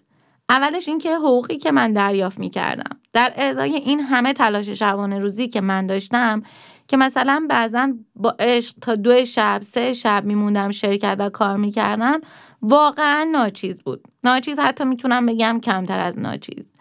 و رفتارهای نادرست مدیران با من و سایر پرسنل. چون بعدا متوجه شدم خیلی از اون مدیرانی که من باهاشون کار می‌کردم اساسا نه مهارت رهبری رو بلد بودن نه مدیریت و نه روی مسائل توسعه فردی خودشون کار کرده بودن. صرفا یه رشته فنی رو خونده بودن و چون شرایط امکانات براشون فراهم شده بود اومده بودن یه بیزینسی رو هم ایجاد کرده بودن و صرفا دید فنی داشتن به غذایا و من فکر می‌کنم اگه شما مدیر یا رهبری هستی که داری این اپیزود رو گوش میدی بدونی که کار کردن روی توسعه و رشد فردی خودتون و کارمندانتون خیلی خیلی می‌تونه به رشد و موفقیت شرکت و پایداری بیزینستون کمک کنه. این در اصل یه نکته مهم و کنکوریه که دوست دارم یه بار دیگه بزنید عقب و دوباره گوشش بدید. اینم بگم که این مشکل دو طرفه هم بود در است و من نمی‌تونم بگم مثلا همه پرسنل از جمله خودم خیلی خوب و عالی بودیم ولی فقط اون شرکت ها یا اون مدیران مشکل داشتن. نه. در اصل چیزی که نیاز بود بهش توجه بشه که همه از کار تیمی لذت ببرن پرداختن به مهارت های توسعه و رشد فردی و خداگاهی بود که همه باید بهش بها می‌دادن یه جورایی که متاسفانه اینجوری نبود. همه دنبال پیشرفت بودن. اما به چه قیمت؟ من به نور و رقص و فریاد خوشبینم به تمام آنچه در تو نمی‌بینم. من به لمس خوشبختی گرچه با همه سختی به تو گفتن از آن رویای دیرینم. یکی دیگه از موضوعاتی که منو اذیت می کرد وقتی داشتم لحظه هایی رو که ناراحت بودم و از انجام کارم رضایت نداشتم بررسی می کردم تخصیص کارهایی بود به من که مطابق ارزش ها، استعدادها و علایق من نبوده و من انجام می‌دادم چون آدمی بودم که می‌خواستم کارها بره جلو و تو کار تیمی مشارکت لازم رو داشته باشم. و در اصل چون یکی از تله های شخصیتی که دارم کمال طلبی منفی و وسواس فکریه همیشه می‌خواستم هر طور شده برای اون کمالگرایی برای اون ایدئال بودنه برای اون صاف و سوپ و چارچوب مدار شدنه. برای اینکه من همیشه همونی باشم که سرش بالاست دستش پره همیشه می‌خواستم هر کاری رو که به عهده من سپرده میشه به نحو احسن انجام بشه. واقعیت چون من خودم رو به خودی خود آدم ارزشمندی نمی‌دیدم و ارزش خودم رو تو به دست آوردن اون دستاوردها و انجام موفقیت آمیز همه کارها می‌دیدم که این باز خودش برمیگرده به گذشته و رفتار والدینم در کودکی که بعدا باید یه اپیزود مجزا بهش اختصاص بدم. و در نهایت اون همه تلاشی هم که می‌کردم اون پیشرفتی که انتظارش رو داشتم و واقعا سزاوارش هم بودم رو حس نمی کردم. دستاوردهای من در مقابل تلاش هم خیلی خیلی کم بود. می‌دیدم که نه پیشرفت مالی دارم نه جایگاه اجتماعی و این چیزی هم نبود که فقط در مورد من باشه و من این نارضایتی ها رو در مورد همکارانم هم می‌دیدم و با خودم می‌گفتم پس چه اتفاقی داره میفته این وسط یه جورایی حس می‌کردم که من اون شرکت ها رو پیشرفت می‌دادم و به من سهمی تو اون پیشرفت ها داده نمی‌شد انگاری این حسی بود که من داشتم و اینقدر هم زیاد بود که نمی‌تونستم ازش چشم پوشی کنم و اینها باعث می شد که در من یه حس خشمی نسبت به اون سازمان ها هم به وجود بیاد. من سالهای زیادی رو کار کرده بودم به عشق تجربه خود کار. من نه صرفا برای حقوق یا پول. خب حالا تو این تیکه از تجربه ای که من از خودم گفتم اگه بخوایم چند تا ارزش رو ببینیم که داشته به صورت مداوم سرکوب می شده رو اسم بریم چیا هست؟ رشد و پیشرفت، استقلال مالی، و حسهای مربوط به دستاورد، جایگاه اجتماعی و بعضا اگه دقت کنیم یه سری نیازها هم هست اینجا که اونها هم برآورده نمی شده. در واقع اینجایی که تو بررسی هم رسیدم بهشون یه جورایی تله های شخصیتی خودم. مدیران اون شرکت هایی که باهاشون کار می‌کردم و مبحث نیازها هم خواه ناخواه کشیده شد وسط که یه مقداری روی کشف اون ارزش ها تاثیر داشت. و دیگه صرفا کشف ارزش ها نبود. و من داشتم چیزای دیگه ای رو هم کم کم متوجهش می شدم که بحث رو منحرف می کرد که باید حواستون باشه که بتونید اینها رو درست سازماندهی کنید. حالا شما هم یه تمرین مشابه تجربه ای که تعریف کردم رو انجام بدید و کیوردها و کلمات کلیدی رو یه جایی برای خودتون بنویسین چون بعدا حسابی باهاشون کار داریم. حالا میریم جلوتر. قشنگ مثل یه پازله خیلی جالبه ها. انگار داری پازل ها رو میچینی کنار هم. اینها داره در میاد. فقط یه جورایی باید کنترلش می‌کردم که اینهایی که دارم می‌فهمم بتونم به یه جمعبندی برسونمشون و یه نتیجه گیری درست و حسابی بتونم ازشون بکشم بیرون. که همه این اتفاقها و نارضایتی ها منجر به این شد که من برم مداوم شرکت های مختلف رو تجربه کنم. و هر بار همین مشکلات تو اون شرکت های دیگه هم کم یا بیشتر تکرار می شد که الانی که دارم این موضوع رو بررسی می کنم مشکل اصلی همه اون سازمان ها عدم داشتن مهارت های رهبری و توسعه فردی، مدیریت زمان، مدیریت احساس، منابع انسانی و انرژی بوده.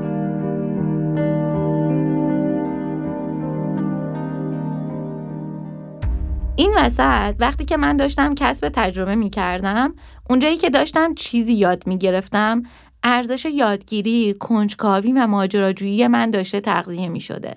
ولی بعدش که هی بررسی کردیم و رفتیم جلوتر متوجه می شدم که هر بار یک یا چند تا از ارزش های من با هم در تضاد بودن یا حتی اصلا تضاد ارزش ها نیاز داشتیم بعضی وقتها.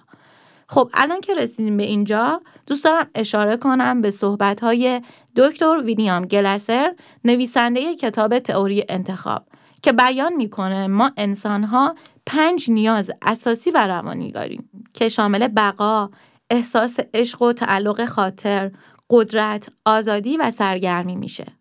رفتارهای ما وقتی بهترین انتخاب ما به حساب میان که با توجه به ارزشهای فردیمون و از طریق اونها به شیوهی خاص یک یا چند مورد از این نیازها رو برآورده کنیم.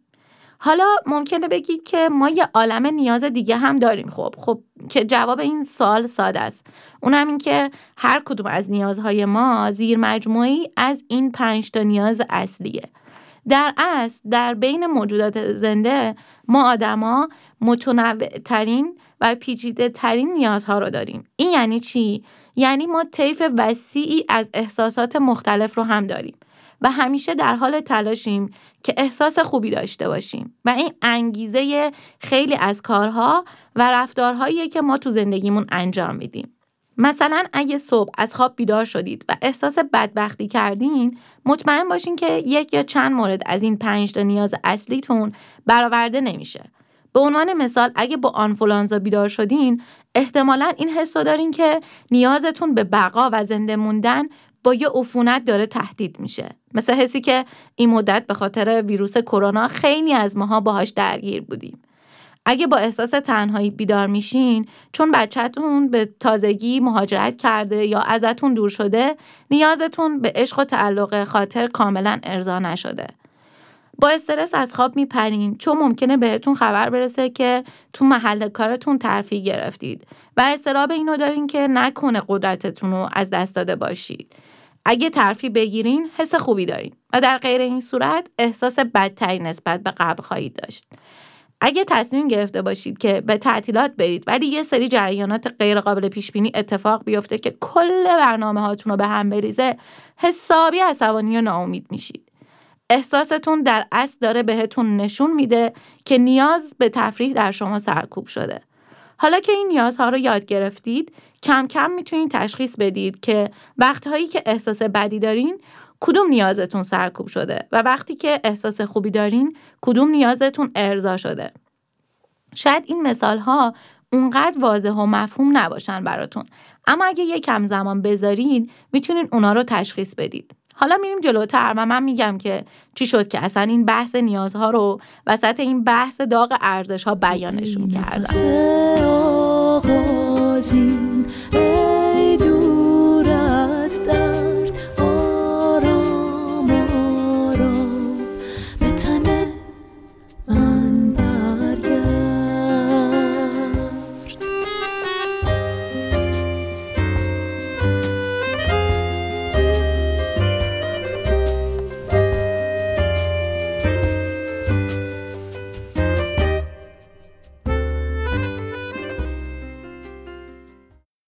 در همین حین بود که توی این تلاش ها چند بار پیش اومد که مثلا من یه پروژه‌ای رو انجام می‌دادم ولی به خاطر جنسیت یا مناسب نبودن محیط کار مثلا اینکه خانم نمی‌تونه بیاد توی سایت.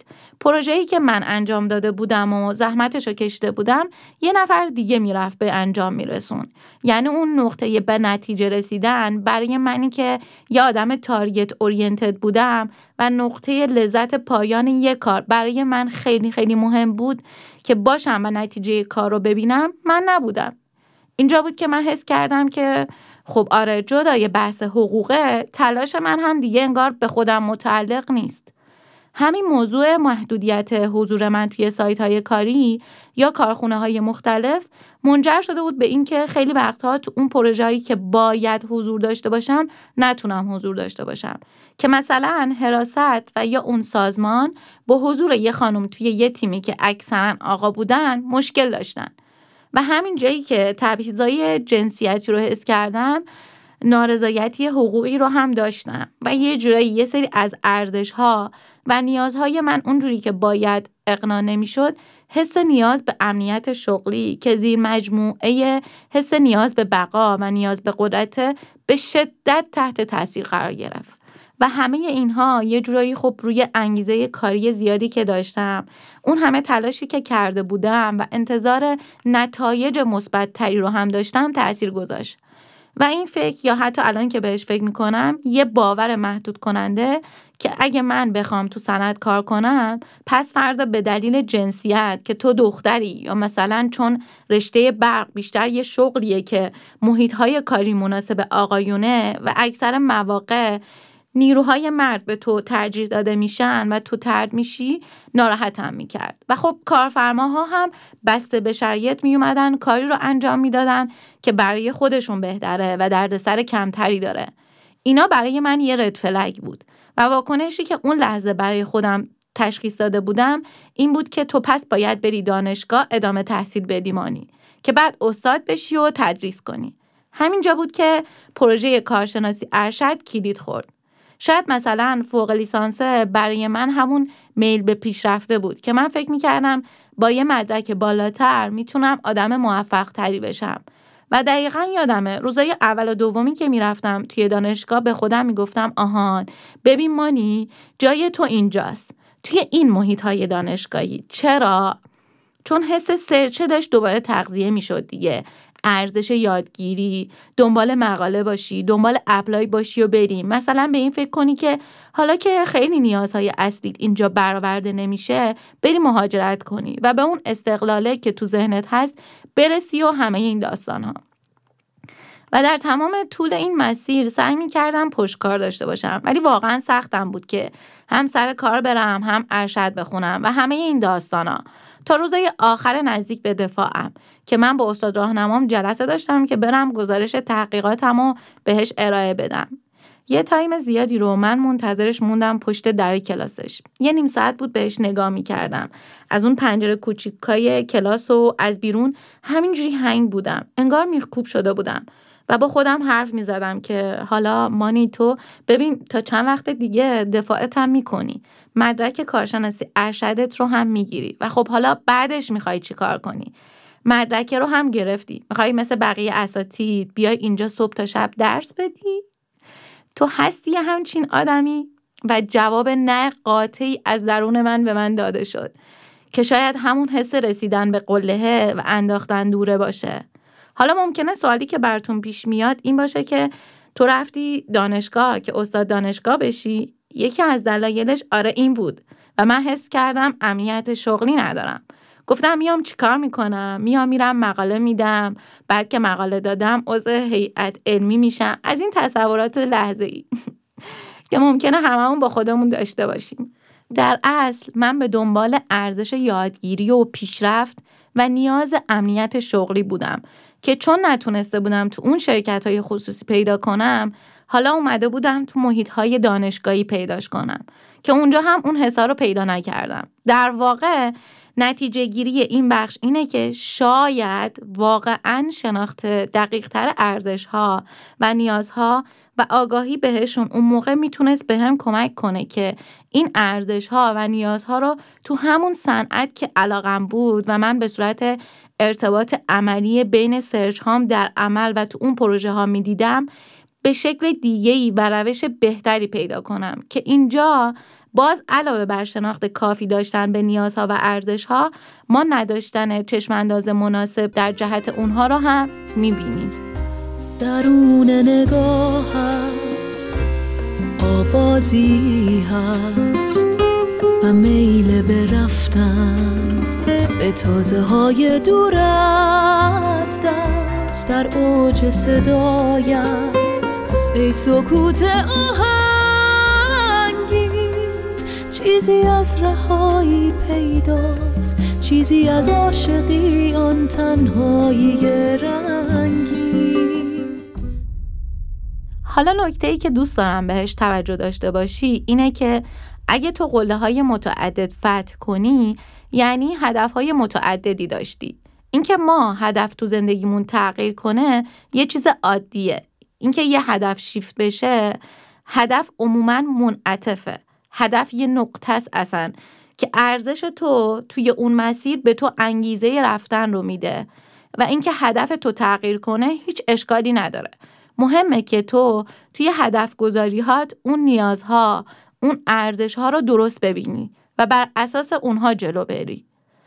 اینجا یه یادآوری ها و آنالیز هایی که تون داشتم برای خودم می‌گفتم و تصمیماتم رو میبردم زیر سوال به هم گفت مانی برای چی ازت پرسیدم؟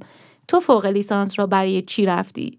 چون تو اگه فوق لیسانس رو فقط برای ارزش خودت رفتی حس خوب گرفتی.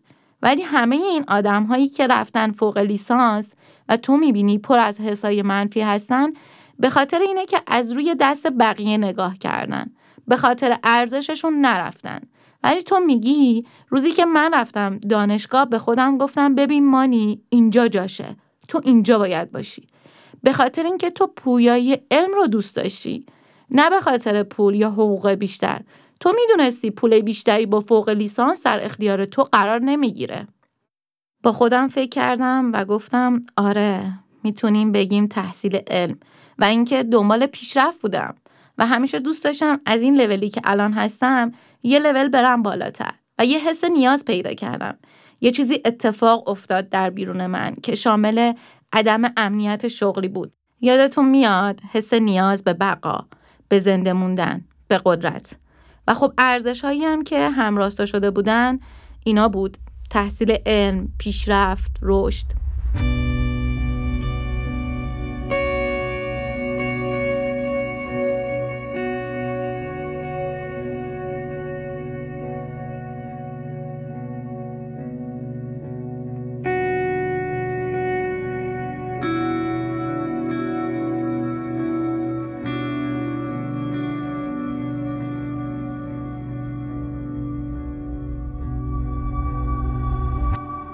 حالا که به گذشته نگاه می‌کنم اوضاع من تو اون لحظه دقیقا نمادی از تمام زندگیم بود.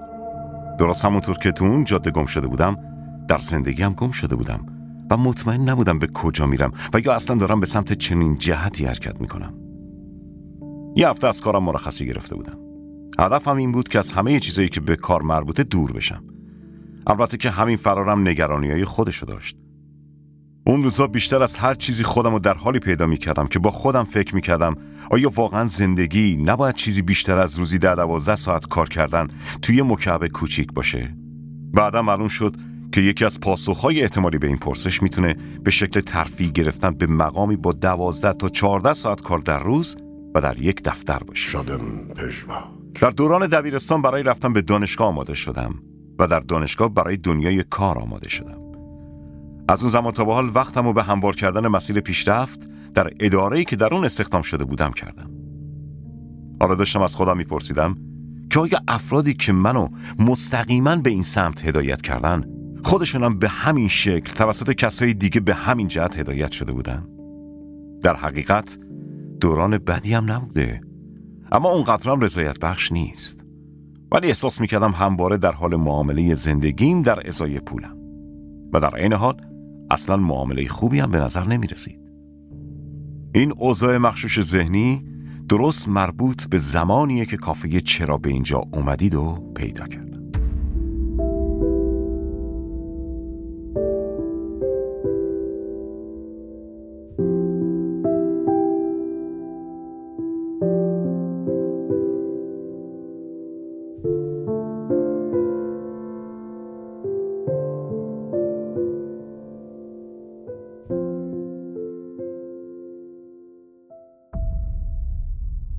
به هم گفت یه سوال مهم دیگه مانی.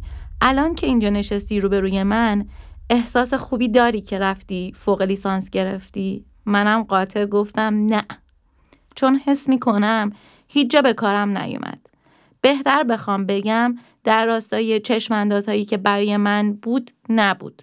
چون اگه توی اون سه سال همه وقت و انرژیمو گذاشته بودم در مسیر لذت بردن از زندگی و کارم و اون همه خودم رو تحت فشار قرار نمی‌دادم که مثلا یه پروژه سخت و عملی هم برای پایانامم انتخاب کنم آدم تو لحظه زندگی کنه بیشتری بودم لود و حجم کاری زیادی رو برای خودم درست نکرده بودم آدم چند اولویتی نبودم و می‌تونستم از مسیر رشدم لذت بیشتری ببرم و به جوانب دیگه زندگیم هم بپردازم.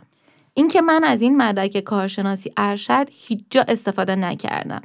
اون موقع فکر می‌کردم استفاده می‌کنم ولی نکردم. توی این مسیر حالا با این حجم کاری زیادی که من داشتم و اینکه کارهای اجرایی مثل روشن شدن یه موتور تو چشم من خیلی جذابتر از این بود که بشینم پای سیستم و لاجیک ها رو دنبال کنم و اون شبیه سازی و چیزای تئوری که با وجود امکانات کم آزمایشگاهی پژوهشکده رباتیک خیلی سخت می‌شد که تو عمل دیدشون می‌تونم بگم شاید اینجا سورس ها منابع و محدودیت های زمانی و انرژی خودم رو خوب شناسایی نکرده بودم. همون قلهه که بهش رسیدی که بهت لذت نداد که انداختی دور که از صحنه ها و مناظر لذت نبردی. همون حسه بود برای من. و بعدش حتی دکترا هم ثبت نام کردم. اما روز آزمون نرفتم سر امتحان. کتاباشم خریدم ولی نرفتم. چون توی این فاصله به این نتیجه رسیدم که آقا جون من اصلا دیگه نمی‌خوام درس بخونم. من می‌خوام برم پروژه عملی رو توی دنیای واقعی توی صنعت تجربه کنم و ازش منبع درآمد داشته باشم. دیگه نمی‌خوام همه زندگیم رو وقف درس خوندن بکنم. چون درسته که ارزش یادگیری و سرچ رو برای من ارضا کرد ولی به هم حس قدرت و استقلال مالی که نیاز داشتم رو نمی‌داد. حس ارزای روحی و ارزشی توش نبود در اصل با فشاری که به خودم وارد کرده بودم بابت همزمانی دنبال کردن چند تا هدف من تبدیل شده بودم به یه آدم یه بودی که نیاز به تفریح و نیاز به عشق و تعلق خاطر و نیاز به روابط رو تحت تاثیر قرار داده بود و قربانی کرده بود. شاید می‌شد اینها را جور دیگه هم پیدا کرد و در اصل اینجا باز درس خوندن و حس یادگیری من داشت همزمان منو با ارزش و یا نیاز استقلال مالی در تضاد قرار می‌داد. خب حالا نکته و درس این تجربه چیه؟ اینکه ما خیلی وقتها باید حواسمون به اولویت های ارزشی و نیازهامون باشه و آگاه باشیم که چی رو داریم قربانی چی می‌کنیم. مهمه که خودمون رو هر لحظه به درستی رسد کنیم و بفهمیم چه کاری رو برای ارزای کدوم نیاز و همراستا با چه ارزشی داریم انجام میدیم و آیا آخرش رسیدن به اون هدفهایی که داریم برای خودمون تعیین می‌کنیم جوابگوی اون نیازهای اساسی ما میشه یا نه؟ من به نور و رقص و فریاد خوش به تمام آنچه در تو نمی‌بینم. خوشبختی گرچه با همه سختی. به تو گفتن از آن رویای دیرینم. خب برای جنبندی بحث نیازها یه بار دیگه دوست دارم اشاره کنم که نیازهای اساسی ما مطابق با اونچه که دکتر ویلیام گلسر توی کتاب تئوری انتخاب توضیح داده این پنج نیاز اساسیه. نیاز به بقا، نیاز به عشق و تعلق خاطر، نیاز به قدرت، نیاز به آزادی و نیاز به تفریح و سرگرمی که شما باید حسابی تو ذهنتون بسپارید چون با این مفاهیم تو اپیزودهای بعدی یه عالمه کار داریم. این پنج نیاز اساسی رو اگه به شکل پنج تا ظرف در نظر بگیرید که عکسش رو تو صفحه اینستاگرام من پست می‌کنم یه ظرفیتی داره و با توجه به ویژگی های شخصیتی و تمایلات درونی ما یه نمره می‌گیره. خب نکته ای که وجود داره اندازه و سایز ظرفیت نیازهامون و نوع ارزش های فردیمون و اولویت بندی اونهاست که از ما آدم های متفاوتی رو می‌سازه. رفتار و هدف ما معمولا در جهت این نیازها تعریف میشن. نیازها و اهدافی که بر اساس اونها برای خودمون تعیین می‌کنیم یا حالا هر عکس عملی که نشون میدیم در راستای پر کردن ظرف این نیازهای ماست و ما باید نسبت به اونها آگاه باشیم. من الان نمره نیازهای خودم رو می‌دونم که مثلا نمره نیاز به آزادی در من از پنج شده چرا هست که من با فهمیدن این موضوع ریشه خیلی از تضادها و موضوعاتی که درگیرش بودم و متوجه شدم. که تو اپیزودهای بعدی حسابی تا دلتون بخواد در موردش صحبت می‌کنم. من با انجام یه آزمون تونستم اندازه حدودی ظرف نیازهای خودم رو بشناسم. مسیر زندگی یا Road Life یک مجموعه از آزمونهای هدفمنده. در واقع یه روش تحلیلیه که اومده از پژوهش های بنیادی تو علم روانشناسی الگو برداری کرده که به درک بهتر از شخصیتتون توی یه زمان کوتاه کمک می‌کنه. این آزمون رو برای چی خوبه که بدیم؟ برای اینکه به شناخت و درک بهتر تمایلات درونی خودمون پی ببریم و یه خود ارزیابی داشته باشیم.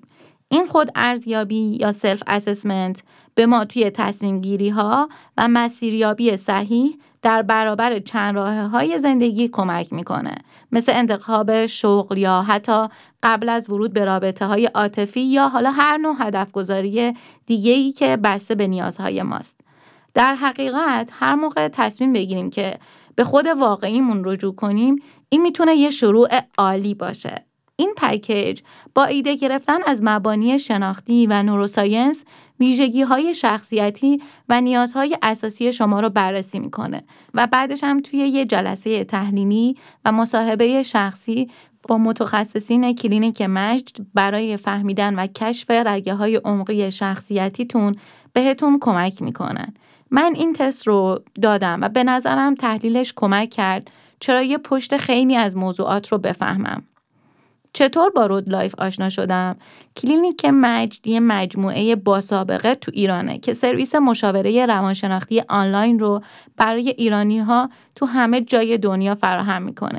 نکته جالبی که وجود داره اینه که اونا یه تیم از روانشناسای ایرانی در داخل و خارج از ایران هستن که مصممن تا روانشناسی مدرن رو با رویکردهای علمی و خلاقانه پیگیری کنن. وقتی تو معرض یه تصمیم گیری هستیم یعنی یه فکر جدید داریم. افکار ما جدای از خاطراتمون نیستن و هر کدوم از خاطراتمون یه احساساتی داخلش هست. همونطور که من براتون تو این اپیزود توضیح دادم. و این احساسات آخرین محصول و دستاورد از تجربیات گذشته ما به حساب میان و یه جورایی آینده قابل پیش بینی رو رقم می‌زنن. این کاریه که پکیج های کلینیک مجد می‌کنه مثل Road Life یا پکیج My Peak اونا به ما کمک می‌کنن تا بتونیم بیشترین بهرهوری رو از برنامه ریزی هامون بر پایه شناخت دقیق و اصول neuroscience به دست بیاریم. فرقی نمی‌کنه که یه موضوع عاطفی باشه یا مربوط به ارتباطمون تو محل کار. شما می‌تونید از طریق مراجعه به پیج کلینیک تخصصی مجد که لینکش رو براتون گذاشتم داخل بخش توضیحات این اپیزود اطلاعات لازم رو برای برقراری ارتباط و هماهنگی آزمون و جلسه مشاوره رو پیدا کنید. مطمئنم تجربه خوبی براتون میشه. اینم بگم که با کد تخفیف مانیفست همونطور که اسم این پادکست رو می نویسن می‌تونین از 10 درصد تخفیف خدمات این کلینیک بهره مند بشید.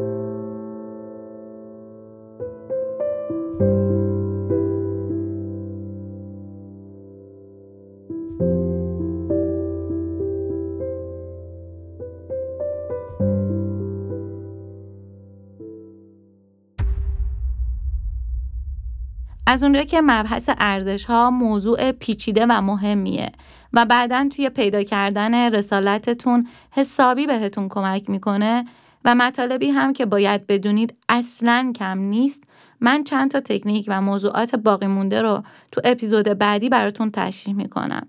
اما تا به اپیزود بعدی برسیم برای جنبندی موضوع و تمرین هایی که باید انجام بدید اینه که مرحله اول یه نگاهی روی لیست ارزش های فردی بندازین که کلا با تعریف و مفهوم و انواع مختلف ارزش های فردی آشنا بشین. حواستون باشه که ارزش رو تو این مرحله انتخاب نکنید. ذهنتون رو خالی کنین و توی یه تایمی که برای خودتون در نظر می‌گیرین با خودتون و تمایلات درونیتون خلوت کنید. دو تا مرحله بعدی رو انجام بدید. اینکه بیاین به خاطرات گذشتهتون عمیقا فکر کنید. و ببینید توی مواقعی که خوشحال بودید یا ناراحت چه دلیلی رو پشتش پیدا می کنید. در راستای کدوم ارزش هاتون بودین و یا کدوم ارزشتون سرکوب می شده. یعنی نگاه هم داشته باشید به نیازهاتون که بتونید متوجه بشید چه وقتهایی تضاد نیاز و ارزش داشتید. همه اینها رو بنویسید و اصلا هم نیازی نداره که شبیه اسامی اون لیست های آنلاین ارزش ها باشه. شما احساساتتون رو به صورت کلمات کلیدی بنویسید. تو اپیزود بعدی بهتون میگم که باید حالا باهاشون چیکار کنید.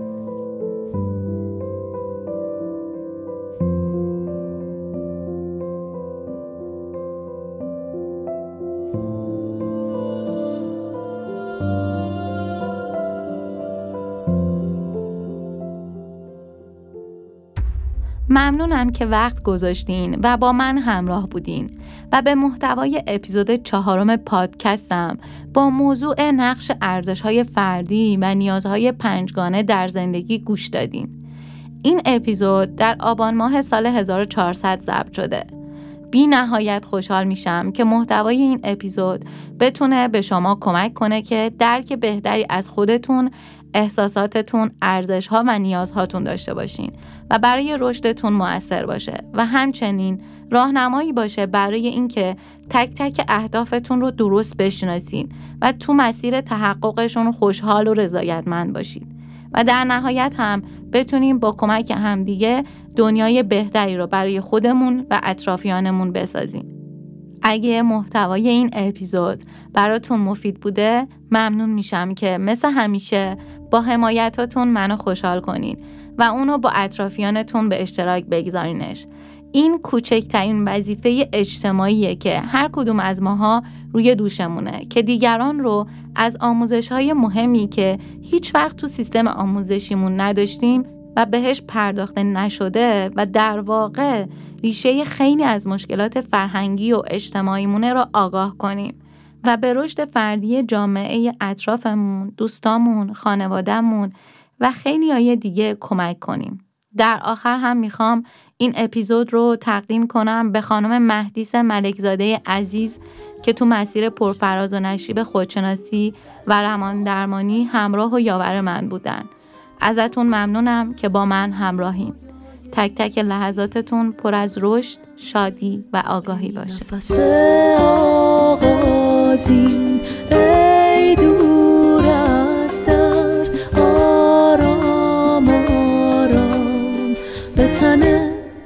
من